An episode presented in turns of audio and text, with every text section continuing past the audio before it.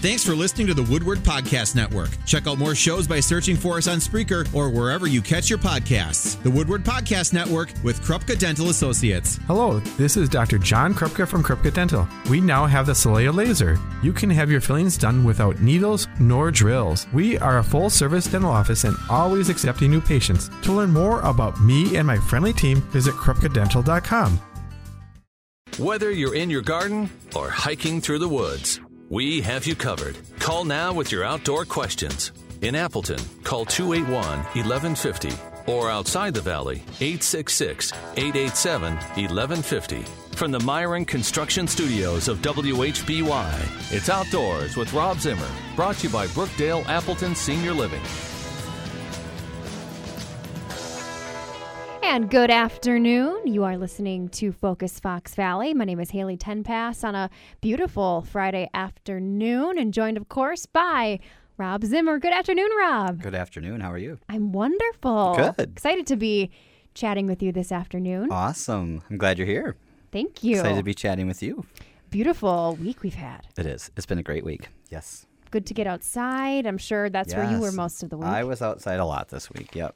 So let's uh, maybe get a brief overview of what we're going to talk about. And of course, if folks have questions, please give us a call, 281 1150. Yes. Or if you're outside of the Appleton area, you can call our TDS Metrocom toll free line, 1 866 887 1150. Would love to hear what you've been seeing outside your windows, of course. Yes, of course. And what you're growing in your gardens and uh, how many mosquito bites you have and Zero so far for me this year. Oh, really? Oh, you're lucky. I Yeah. feel very lucky. Mosquitoes have gotten bad the last week or so, but but yeah, it was a great week. Um, today we're, I'm going to talk about a couple different things. I did have a request for my top ten list today, so I'm going to do top ten uh, medium-sized hostas. I had a very specific request. They don't want the big giant ones. They don't want the little miniature ones. They want to know the best, what I think are the best medium-sized hostas. Um, lots of other stuff to talk about too. Lots of events going on this weekend and next weekend that I want to talk about garden and outdoor related. Um, it is Invasive Species Awareness Month. If you're following my Facebook page at Rob Zimmer Outdoors, which you better be, if you're not, go like it right now. Um, we're going to talk about that. Invasive species. It's also National Rose Month, so I'll give you guys some information on some roses, um, all sorts of fun stuff to talk about. Perfect time for gentlemen to maybe pick up some roses for the There lovely ladies in their Oh, life. Yeah, it doesn't have to be the plant itself. It can just be some. Go get some cut flowers, some cut flower roses. Love that. Well, you've been Yep. having some very beautiful pictures of some plants on your Facebook Oh, page, thank Rob, you. but Thank they're you. not the nice ones. No, Some they're invasive. Yeah, um, I, I've been posting nice ones too. But Yeah, Good. but yeah, a lot of invasive, but because it is Invasive Species Awareness Month, so I do want people to uh, to be aware of them, even if they're not always, uh, um, what do I want to say, uh, desired in your garden or in your landscape. But uh, it's all about awareness. So yeah, they're not always pretty, but well, they're always pretty, but they're not always desirable. So, uh, but it was a great week outdoors. I've been doing a lot outside. Um, on this week on Wednesday, I actually did a program over at Woodland Dunes Nature Center over in Two Rivers. I did a, a rare wildflowers of Wisconsin program, and then we took a wildflower hike after. So that was fun to go out there with uh, about 40 people at Woodland Dunes in Two Rivers, and uh, lots of people came out to experience the program and took a hike looking for some of the wildflowers, and uh, great time there. Perfect. Well, we have uh, a caller on the line. We have Lois here to chat with us. Hi, Lois. Hey, Lois. Hello. Uh, I've got a question for you.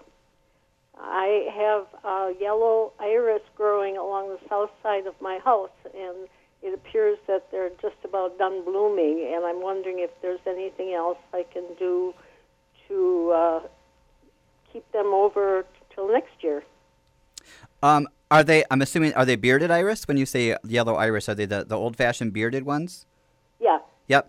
Yeah. Basically, all you have to do, and, and they're going fast this year because we hit 100 degrees, you know, Memorial Day weekend. So they kind of got rushed into their bloom and they went pretty fast. But basically, all you need to do is just let them let them um, finish their bloom, and when they start to when the stalk starts to get a little dry, you can cut that stalk off, and then just leave leave the green leaves. Um, let them stand all winter long. I'm assuming they're in full sun, or they probably wouldn't be blooming. But let yes, the they are. They yeah. are in full sun on the south side of my house. Yeah, so just let the let the leaves continue to grow all summer long and feed that that rhizome. That's what they you need to keep that green growth on there so it feeds the bulb for next year. Um, and if they're really thick, I'm not sure. Uh, um, if you know what they look like when they need dividing. But sometimes like uh, they get kind, of, they grow like into each other and over each other, kind of like if you take your fingers and kind of net them together. If they start to look like that, you can actually chop them up in the fall and, and so, sort of split them out and replant them. As long as you have a section that has some roots and a leaf um, fan that comes out of it, that'll be a new plant then. Okay, so all you really have to do is wait until the bloom is done, and then cut them down uh, the stem down to by the leaves. Yeah, just yeah, just to keep you know, because a lot of people don't want that ugly you know dried stem there, so they just chop that off. But yeah, don't cut the leaves off. Some people will cut the fans down, but um, then of course you're you're not. They need that green leaf for the for the photosynthesis to build the strength back up in the bulb. And really, all they want to do all summer long is just bake in the hot sun. So uh, let them bake away, and then next year you'll have beautiful irises again. Okay, uh, yeah, I did uh, uh, thin them out. Uh, was it about two years ago? And oh, good. I might have to thin them out again next year. Yeah, usually I, I usually say every three to five years or so, but some of those some of those uh, some of them uh, thicken up faster than others. But yeah, if you did about two years ago, you're probably good for one more year, and then next year you'll probably have to thin them out. Okay, well, thank you very much for the info. You're welcome. And smell them; they smell amazing. Yes, are nice. I wish they'd Yep. bloom longer and be able to Right. more where you could take them in the house. You know, they don't last very long when you cut No, them. especially when it's this warm. The hotter it gets, the if we had a cool summer or a cool spring, they last a little bit longer. But it was so hot so early that uh, they just kind of boom and they were gone. But Okay, well, I will do that. all right, well enjoy them, Lois. Thank you very much. Thank You're you, welcome. Lois. Bye. Bye. I did notice a lot of very beautiful, bright colored irises Yes, this yeah. year. I and I was earlier this week. Um, if you're on my Facebook page, also, I I actually went to our the iris farm that we have in the area. If you haven't been there yet, it's Willow Creek I- Willow Creek Farms over in Wautoma. It's right on Highway 22 between Wautoma and Redgranite, but it's an actual iris farm, which is they have thousands and thousands, uh, actually hundreds of thousands of bearded iris in bloom. Every color of the rainbow, and I posted a really cool video on my Facebook page. So uh, go on there, check it out, and then drive over there this weekend. Um, it actually, you know, I was surprised Lois said hers were blooming because it was actually because of the winter we had. It was pretty, um, pretty bad for irises. A lot of people are saying their irises aren't growing at all this year because it was so wet, and so we had that snow in April that kind of smothered them. So a lot of people are telling me that their irises aren't as good as they have been in past years, but that's because we had a really bad winter for irises. They like it dry, uh, and it was pretty wet this year. So, um, but they'll come back fine for next year. All right. Well, if you have a question for Rob, please give us a call. 281 1150 is the number. We're going to take a quick break and be back with more Outdoors with Rob Zimmer on Focus Fox Valley coming up in just a bit. Stay tuned.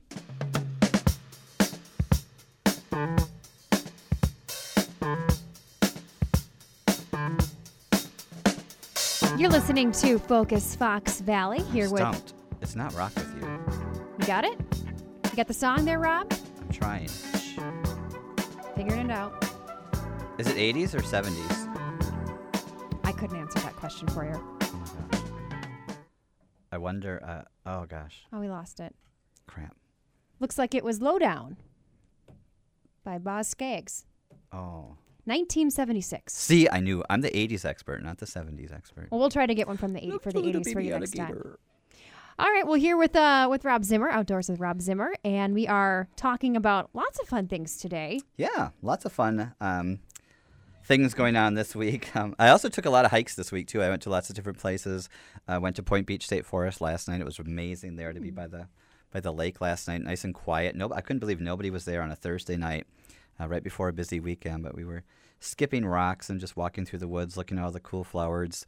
Uh, found some orchids there. Found um, lots of mosquitoes, uh, obviously, but it was just beautiful there. And uh, went to Mosquito Hill for a hike this week. Went to a lot of different places just to get out and enjoy enjoy all the pretty flowers. Lots of wildflowers blooming right now. The wild lupine, the wild columbine.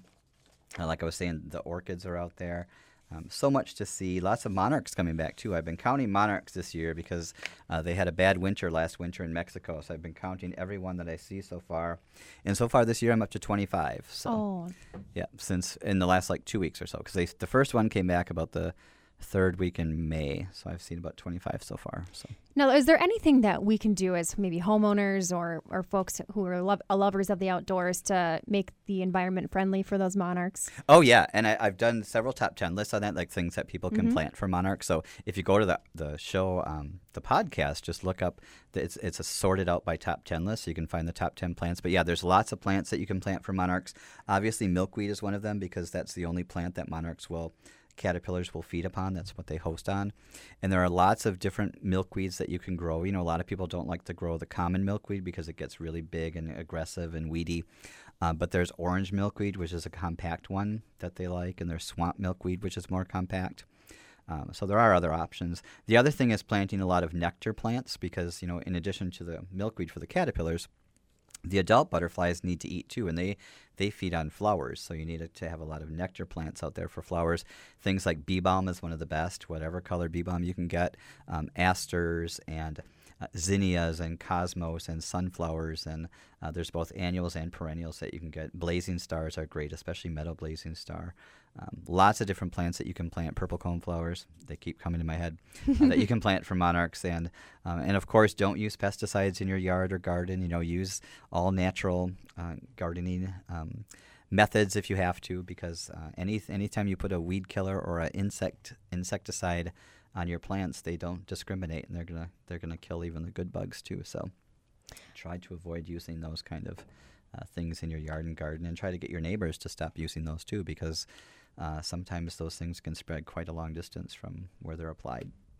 A lot of people might be thinking of putting down some, you know, weed killer because of those invasive plants that might be Yeah. springing up. Yep. What are you seeing out there? Uh, well, weed killer is pretty. It, it's funny. Weed killers are pretty much. Um, they don't help as far as controlling invasive plants. So. Um, the, thing with invasive plants is that what a lot of people don't realize is there is no, you know, no matter what you hear on TV and no matter what you see in ads and garden magazines and stuff like that, there is no easy solution for getting rid of invasive plants. It takes work, and I, I've posted this on my Facebook page several times. Uh, you need to get out there and you need to hand pull, and you need to to um, keep it under control. Stop them before they go to seed, if at all possible. But uh, just putting a, a lot of them are spreading because they're the weed killers are pretty much ineffective on them.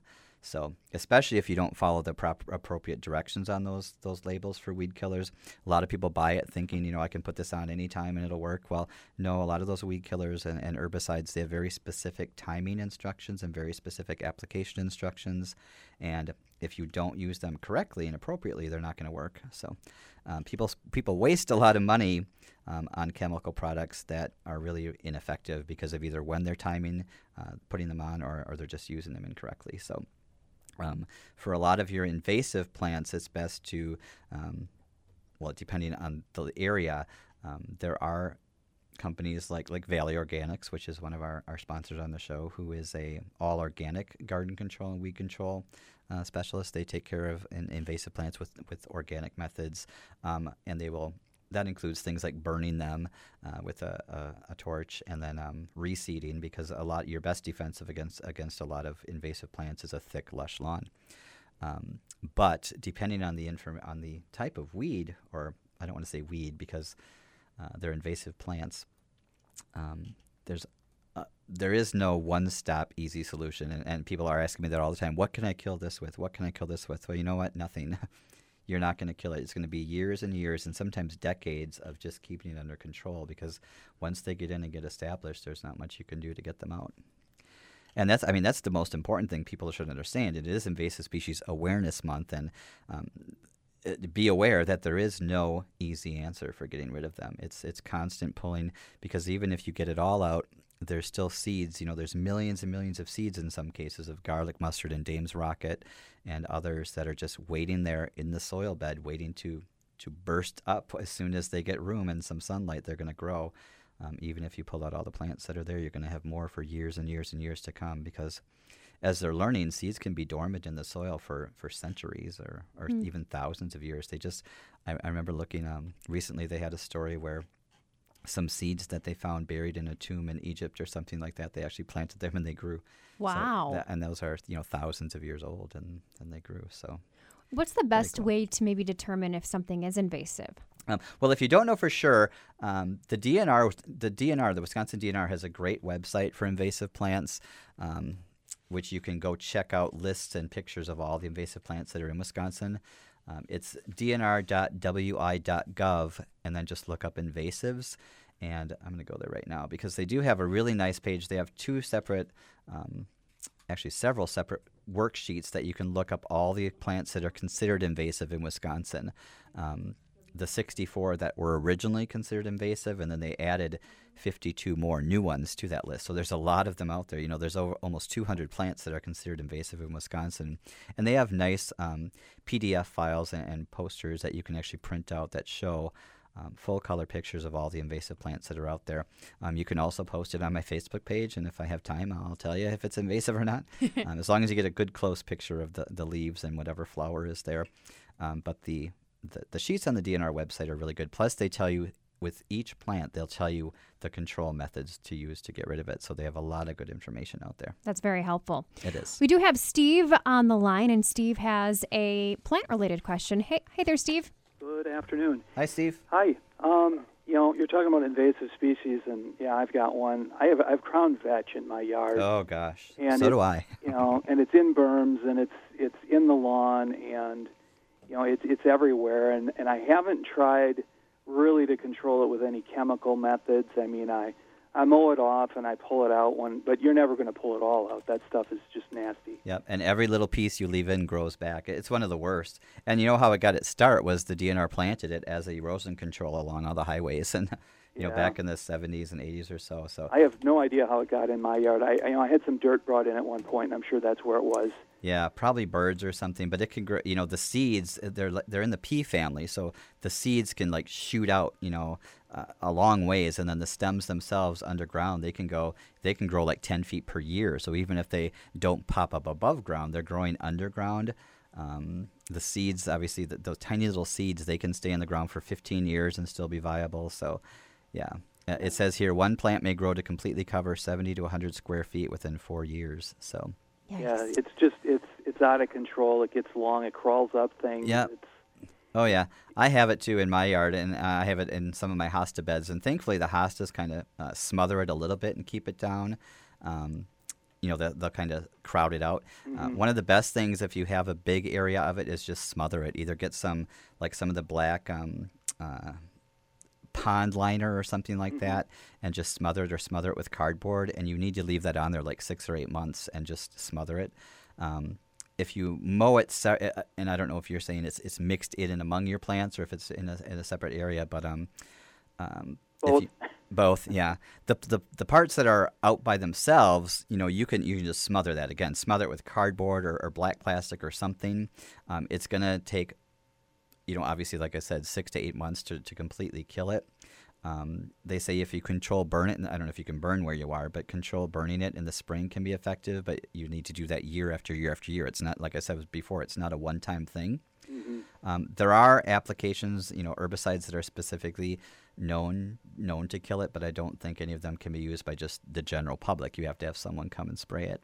yeah, Um, yeah. It's uh, I hesitate to use you know use the pesticides Right. and herbicides Me too, for the yeah. reasons you stated, and you know the honeybees and all that other stuff. You, Exactly. And crown vetch, I mean, I- I don't want to say it's a bad plant because it is an excellent plant for, for pollinators. I mean, hummingbirds, hummingbees, hummingbirds, hummingbees, honeybees, hummingbirds, and um, butterflies love it, and it smells amazing, but it gets into everything. Um, the key is when you're pulling it out, you you have to get the whole plant, including the entire root system, because any little hair of a root or, or part of the plant that's left over will grow back. And um, yeah, Yeah, that's yeah, and uh, you know even in even in my flower beds and stuff. Uh, Yeah. It, it it's nearly impossible to get it all where you can even dig dig everything up. It is, and they say, I mean, like if you can get like, um, like I'm trying to think, like people use shingles and old carpet remnants and cut them up into small squares, you know, that they could put among their flowers and just again just leave it down there, and, and, and that'll smother it out, and even put mulch over it or something. But um, it, it's going to keep trying, it's going to keep working its way through, and just pull out. uh, You know, you'll you'll eventually get fewer and fewer and fewer shoots to pull up, but. Um, as with all the invasive species, there's no one easy, quick control. No, no herbicide is going to just kill it for good because they spread so far underground, and there's so many seeds that are just waiting to come up. Sure. So it's just sure. smothering is the best for that one. If you can smother it with anything, like I said, cardboard remnants or, or pond liner or some thick black plastic or um, shingles, old roofing shingles, and just cut them into pieces that you can fit among your plants. Mm-hmm. Um, okay. Yeah. Yeah, it's in part of my lawn, so I guess I yeah. I could just you know tack down, like you said, some heavy heavy um, plastic or something, and yeah, you know, and and then reseed that lawn next year. Right. Yep. but yeah. Uh, yeah, it is some miserable stuff, and I remember when it, it first started. I mean, it was only in one small area, but I didn't know what it was then, and yeah. you know, I tried to control it, and I, I beat it down, but like you said, it traveled and. Yep, and and the flowers. If you let one flower go to seed, that those seed pods can shoot out. You know, I don't want to say 50 feet, but they can go out a long distance. You know, they, they explode. Yeah. Um, and those seeds just fly out, and wherever they land, that's a new plant that starts. Growing. Yeah, they're like little, little tiny little bean or peas. Yep. Yep. They're in the pea yeah. family. Yeah. Yeah. Okay. Well, thanks for the encouragement. yeah, yeah.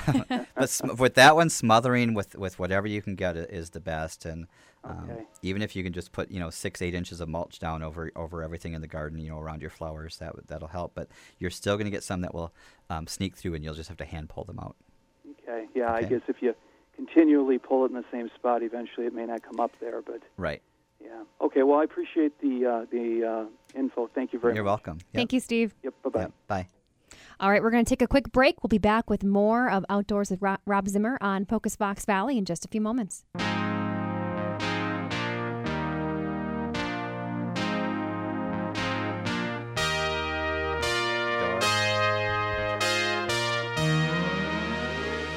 You're listening to Focus Fox Valley, Outdoors with Rob Zimmer on. Got it, Rob? I know the name of the song, but I don't know who sings it. Did I get the song right? Let's see. It's Let My Love Open the Door. I can't think of who sings it. KC and the Sunshine Oh, it's KC and the Sunshine. That's another 70s one, though, isn't it? Or is it 80s? You can't do 70s. Give it Not up. that old. 1982, Rob. Oh, okay. That was your one. Toto by Africa came or Africa by Toto came out. That's my favorite song ever. I love that one too. Yep. Speaking of rain. Speaking of rain. It oh, looks I missed kind of the cloudy rain out there. Yeah. No rain yet Good though. segue. Speaking of rain. Thank you. I try. Hey, we were we were talking about some uh, some good resources for folks to check out if they Yes. have questions about invasive species. Um, yeah. The DNR, like I was saying, the DNR has an awesome, awesome um, invasive species resource page. It's a lot of information. You could literally spend a week on there just reading all this stuff. But very interesting pages on identifying invasive species and controlling them. And it, it, it tells you, you know, each individual species even has its own control page. And I was just reading when um, we were just talking to Steve about the, the crown vetch, and it said one of the best um, mechanical methods of controlling crown vetch is to get a goat. So, Steve, get a goat. Goats love crown vetch, apparently. I was telling Rob I had a goat growing up. Yeah, named Licorice. Her name was Licorice. Yep, I had a Mhm. dog named Licorice. That was sweet. That's funny. Yeah. But goats and cattle are, are great for um, a lot of invasive species if you can obviously have them where you have them or where you are. But um, yeah, but it has a great. Uh, I'm looking at the control page right now, and there's so many. It goes through all the different control methods. It explains, you know, how to control most invasive species.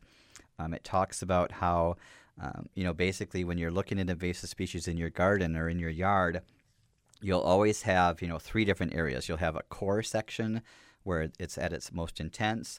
You'll have an advancing front which is where the invasive species are trying to spread. And then you'll have what they call the outliers which is your lowest density. Um, it's where the, the stragglers are just moving out. Um, so that's where you want to focus your attention is uh, on those outliners outliers in the advancing front. And they say the core the core area um, you know, you obviously want to prevent it from spreading, but you're probably not going to get rid of that part. Um, unless you really, like like we were saying with Steve, smother it or do something like that that will keep under control. But then it goes into all the different control methods and gives you so much good information on manual control and burning, um, and again mechanical control, which is pulling or hoeing. It tells you when to mow all the different invasive species, like for the crown vetch that we were just talking about it says mow it right about now, uh, mid May to mid June. But then after that, stop mowing because you're just going to make it worse if you st- if you mow that uh, crown vetch into July and through the rest of the year because uh, you'll just be spreading the seeds. So if you're going to mow your crown vetch, do it now. Oh, we got a call. Okay. We do. 281 1150 is the phone line. We do have Carl on the line. Good afternoon, Carl. Yeah, good afternoon. Hi, Carl. So I was wondering what what's the reason a lot of arborvitae turn brown? It seemed like it maybe had something to do with the blizzard we had in April. Yeah, it actually happened before that. Yeah, um, what it's called is called winter burn. Um, and yeah, you're right. I've seen a lot of, and not just arborvitae, but all of the conifers in the area. Um, it probably happened way back in December, which because it does, it's not really from um, the snow itself. It's actually from uh, they call it desiccation. So a lot of people think that it's caused by um, the the snow and the cold, but it's actually caused by, by dryness. And we had a really dry winter. Remember, they were saying all winter long we were 12 a foot in, a foot of snow below normal, um, and they just got really dry. And um, the combination of that, and usually on arborvitae and evergreens, it's only the side that faces the sun that has that wind burn, or that that it, they call it wind burn. It's not just the wind though; it's the sun too. So um, because we had such a, a snowless winter. And you usually don't even notice it until March or April when it starts to warm up because they look green all winter. And all of a sudden in March or April and, and into May, as the trees start to green out, you notice that brown on there. And usually they say leave it, uh, don't touch it until about the 4th of July and just watch because any new growth that'll come out, conifers usually come out a lot later. So by about the 4th of July, if you don't have any green growth yet, then you can probably start, you know, trimming it back, or if you have to replace it, replace it. But um, uh, don't give up on them yet. Uh, and if there's any green growth in there at all, uh, don't give up on it. But uh, it wasn't just arborvitae. I've seen, you know, spruce trees and junipers and dwarf Alberta spruce and pines and others that got windburn really bad this year too. But it wasn't from the snow. It was actually done way before that. Was there a way to av- avoid it in the future? Yep, yep, there is. I actually, uh, I, I covered that really good on the show back in November. November is the time to do it. Yeah, what you want to do is water them really good up until about Thanksgiving. And I tell people that every year in November, you really want to water your evergreens in well. Um, and then if they are prone to that, if they've had it before, what you want to do is just just wrap them loosely in burlap. You know, I see some people wrap them really tight, like almost like a, a ghost in burlap, but you want to wrap them up or even just build a screen around them, like a burlap screen or some sort of screen around them that protects that south southern exposure. But watering is the most effective one. It's the watering up until about Thanksgiving that that will protect them the most because they're getting it because they're drying out.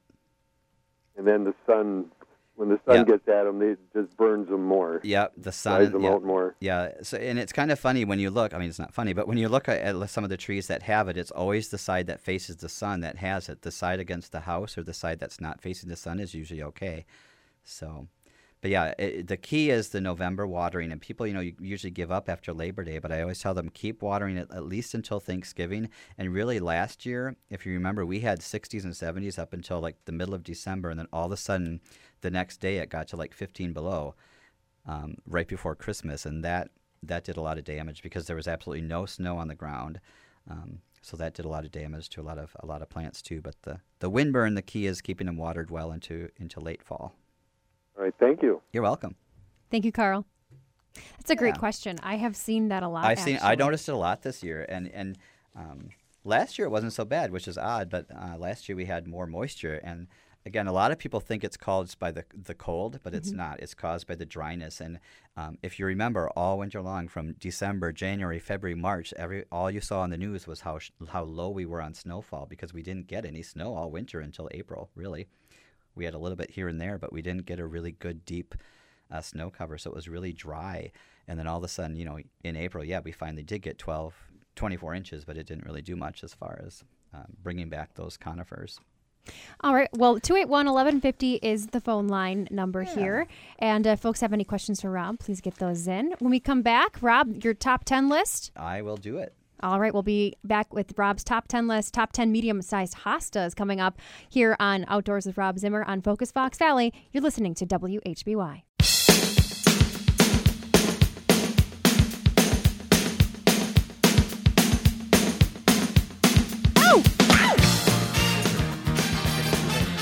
You're listening to Focus Fox Valley, 450 the time here on WHBY. This is my jam, actually. That's a good song. It is. And we are walking on sunshine here on a Friday Exactly. afternoon. Yes. Happy Friday, everyone. Happy Friday. We're going to go to the phone lines. All right. 281 1150 is the number here. We have Rod on the phone. Hey, Rod. Hi, hi, hi Rob. Uh, maybe you covered this already. I, I kind of caught the end of it. Uh, just sheets of the grass in the yard uh, bare from this winter. Is that ice? Oh, that it's possible. Did you? In some areas, there was a pretty significant ice accumulation this year. Um, where are you located?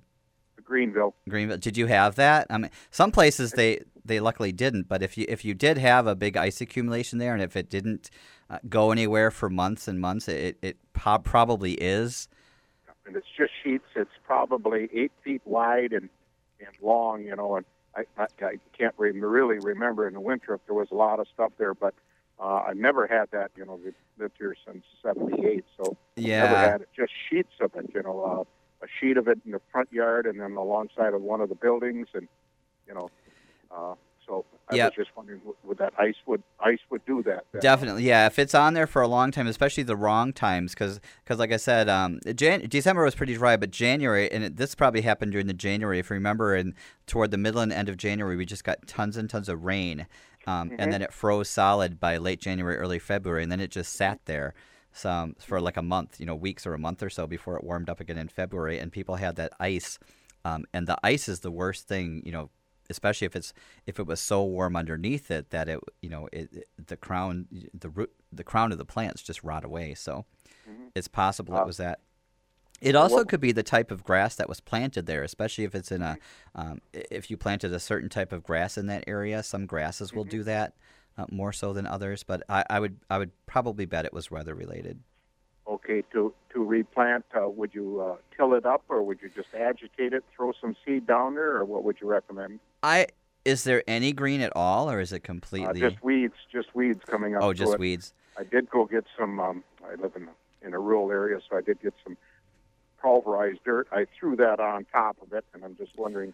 And I don't see any grass coming through it other than just weeds. Yeah, in that case, then yeah, I would just put some seed on, on top of that and just do the whole thing. If you if you put some soil on top of it, yeah, you could um, you know, I don't want to say till it up, but you could till it up a little bit or, or agitate it like you said, and just throw your new grass seed on top of there and and replant. Yep. Yeah, and it's going to be thanks nice and much. cool for the next at least the next five six days. So it's nice cool weather to um Mm-hmm. uh, get it going. And cover it, I would imagine, huh, with some straw or something. Yeah, always right. help, right. Yep. Well, I enjoy your show. Really enjoy to have you on the radio. Well, thank you so much, Rod. Mhm. Bye. Bye. Thank you. Yeah, the winter had a lot of different effects on, um, and he was talking about the lawns, and, and like we like we were talking about, some areas got the really heavy ice accumulations, some some places didn't. Um, it also affected roses really bad, which I, which I think I'm going to wait until tomorrow. Um, it is National Rose Month, so I wanted to talk about properly. Um, seems like the bad time right now, but I want to talk about properly protecting your roses because a lot of people didn't, and then they're surprised when they don't come back. But roses in Wisconsin do take some some extra care for most varieties. Uh, but I suppose we should start my top ten list. You huh? have your top 10 list here. All right. So this is by request. A reader or listener requested that I do the top ten medium-sized hostas for the for the garden. At least my top ten favorites. Uh, and they didn't want the giant ones. Maybe I'll do the giant ones tomorrow just for fun because a lot of people want the giant ones. But medium-sized hostas today. Um, number ten is a hosta called Maui Buttercups, which is a really fun little uh, heavily corrugated or seersuckered. It has that really cool texture. Uh, yellow hosta. I really love yellow hostas, and this one's unusual because it's yellow, very thick, so the deer won't eat it. But it's called Maui Buttercup, so M A U I Buttercups because it's yellow. You have a Number- tropical feel there. It's a tropical feel, yeah. Yeah. A lot of those, a lot of the ones I have coming up have a tropical feel. Uh, number nine is Touch of Class, which is it sounds really elegant, and it really is. It's a nice, again, a nice thick leaf hosta, so the deer and rabbits leave it alone. But it's a nice sky blue color with a, a lime green or yellow center, depending where you put it. If you put it in the sun, it turns more yellow. If it's in the shade, it's more lime green. But it's a very, very um, classy hosta called Touch of Class. Uh, number eight is Autumn Frost, which is a really beautiful, kind of newer hosta. It's newer the last uh, probably three or four years. Uh, but it's a nice um, creamy yellow on the outside with a nice sky blue center. So that's a beautiful, beautiful plant. Um, I think that's going to be Hosta of the Year one of these years coming up too, because it's a really beautiful one. So that is Autumn Frost. Uh, number seven is a cool blue hosta that I love. It's called blueberry muffins, and it, it reminds you of a blueberry muffin because it's got the it's a nice dark darker blue color, but the stems and into the leaf it has kind of like that um, reddish purple coloration. So the stems are like red, and then that coloration comes into the leaf, so it kind of looks like a blueberry muffin with that red and purple color in there. Uh, number six is uh, another food themed one. It's called curly fries. curly How do fries. you come up with that type of name? I know, right? Because it looks just like curly fries. If you see the plant, the leaves kind of twist and curl. So it actually that's how it's got it, it's got its name, and it's a really neat. Um, kind of looks like it's always in motion when you look at the plant, even though it's really not, because the leaves curl and spin and twist, and it's just a fun plant. It doesn't even look like a hosta. Uh, number five, another tropical one. This is called Rainforest Sunrise. That was Hosta of the Year, I think, in uh, 2013, I think it was. But it's a very, very beautiful yellow and this emerald bright green color. And it's another very heavily seersuckered one or very corrugated one. Uh, but that's a beautiful plant. Rainforest Sunrise with a beautiful name, too. Mm-hmm. Number four, another food one. Uh, this is Raspberry Sundae, and that's a really nice hosta. Um, it's white and it's green, and then it's really bright red. The raspberry red, again, kind of like blueberry muffins. The red, the stems are this bright raspberry red color, and then that comes into the leaf. Like about a quarter of the leaf is that red color too. So uh, they call it Raspberry Sundae. Uh, number three is praying hands, like praying like you're praying. P A P R A Y I N G. They call this one praying hands because the leaves are kind of folded in half, so it looks like your hands praying. Oh, sure. So it's a really cool effect. And again, that one feels like rubber. It's like almost plasticky, so the deer don't like that one either. So that's a good uh, number three, medium sized hosta. Number two is another really fun one called Whee, W H E E, like wee, like it's really fun. That's another really cool twisted and curling hosta. Oh, Africa, Toto. Does that mean I have to go? Is that the music? oh my gosh. So we is number two. That's a fun one. And my number one medium sized hosta is, of course, it's June. So it's June. June is an amazing hosta. It, it, it, you can put it in full sun or full shade. No matter where you put it, it's going to be beautiful and different coloration. Um, and that is my number one favorite medium sized hosta. And now let's let Toto sing. Perfect. while. All right. Thanks so much, Rob. Thank you. Rob will be back tomorrow here on WHBY, so don't forget 7 to join him tomorrow at 7 a.m. And we'll be back with more of Focus Fox Valley in just a few minutes. You're listening to Focus Fox Valley on WHBY. Some old forgotten words or ancient melodies. He turned to me as if to say, Hurry, boy, it's waiting there for you.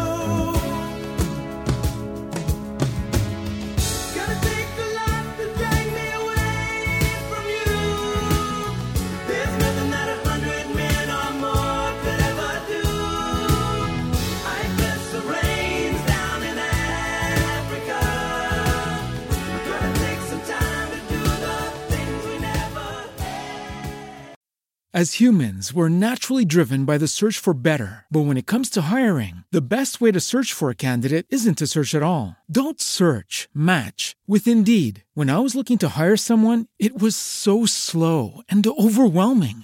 I wish I had used Indeed. If you need to hire, you need Indeed. Indeed is your matching and hiring platform with over 350 million global monthly visitors, according to Indeed data, and a matching engine that helps you find quality candidates fast. Ditch the busy work. Use Indeed for scheduling, screening, and messaging so you can connect with candidates faster. And Indeed doesn't just help you hire faster. 93% of employers agree Indeed delivers the highest quality matches compared to other job sites, according to a recent Indeed survey. And listeners of this show will get a $75 sponsored job credit to get your jobs more visibility at Indeed.com slash podcast. That's Indeed.com slash podcast. Terms and conditions apply.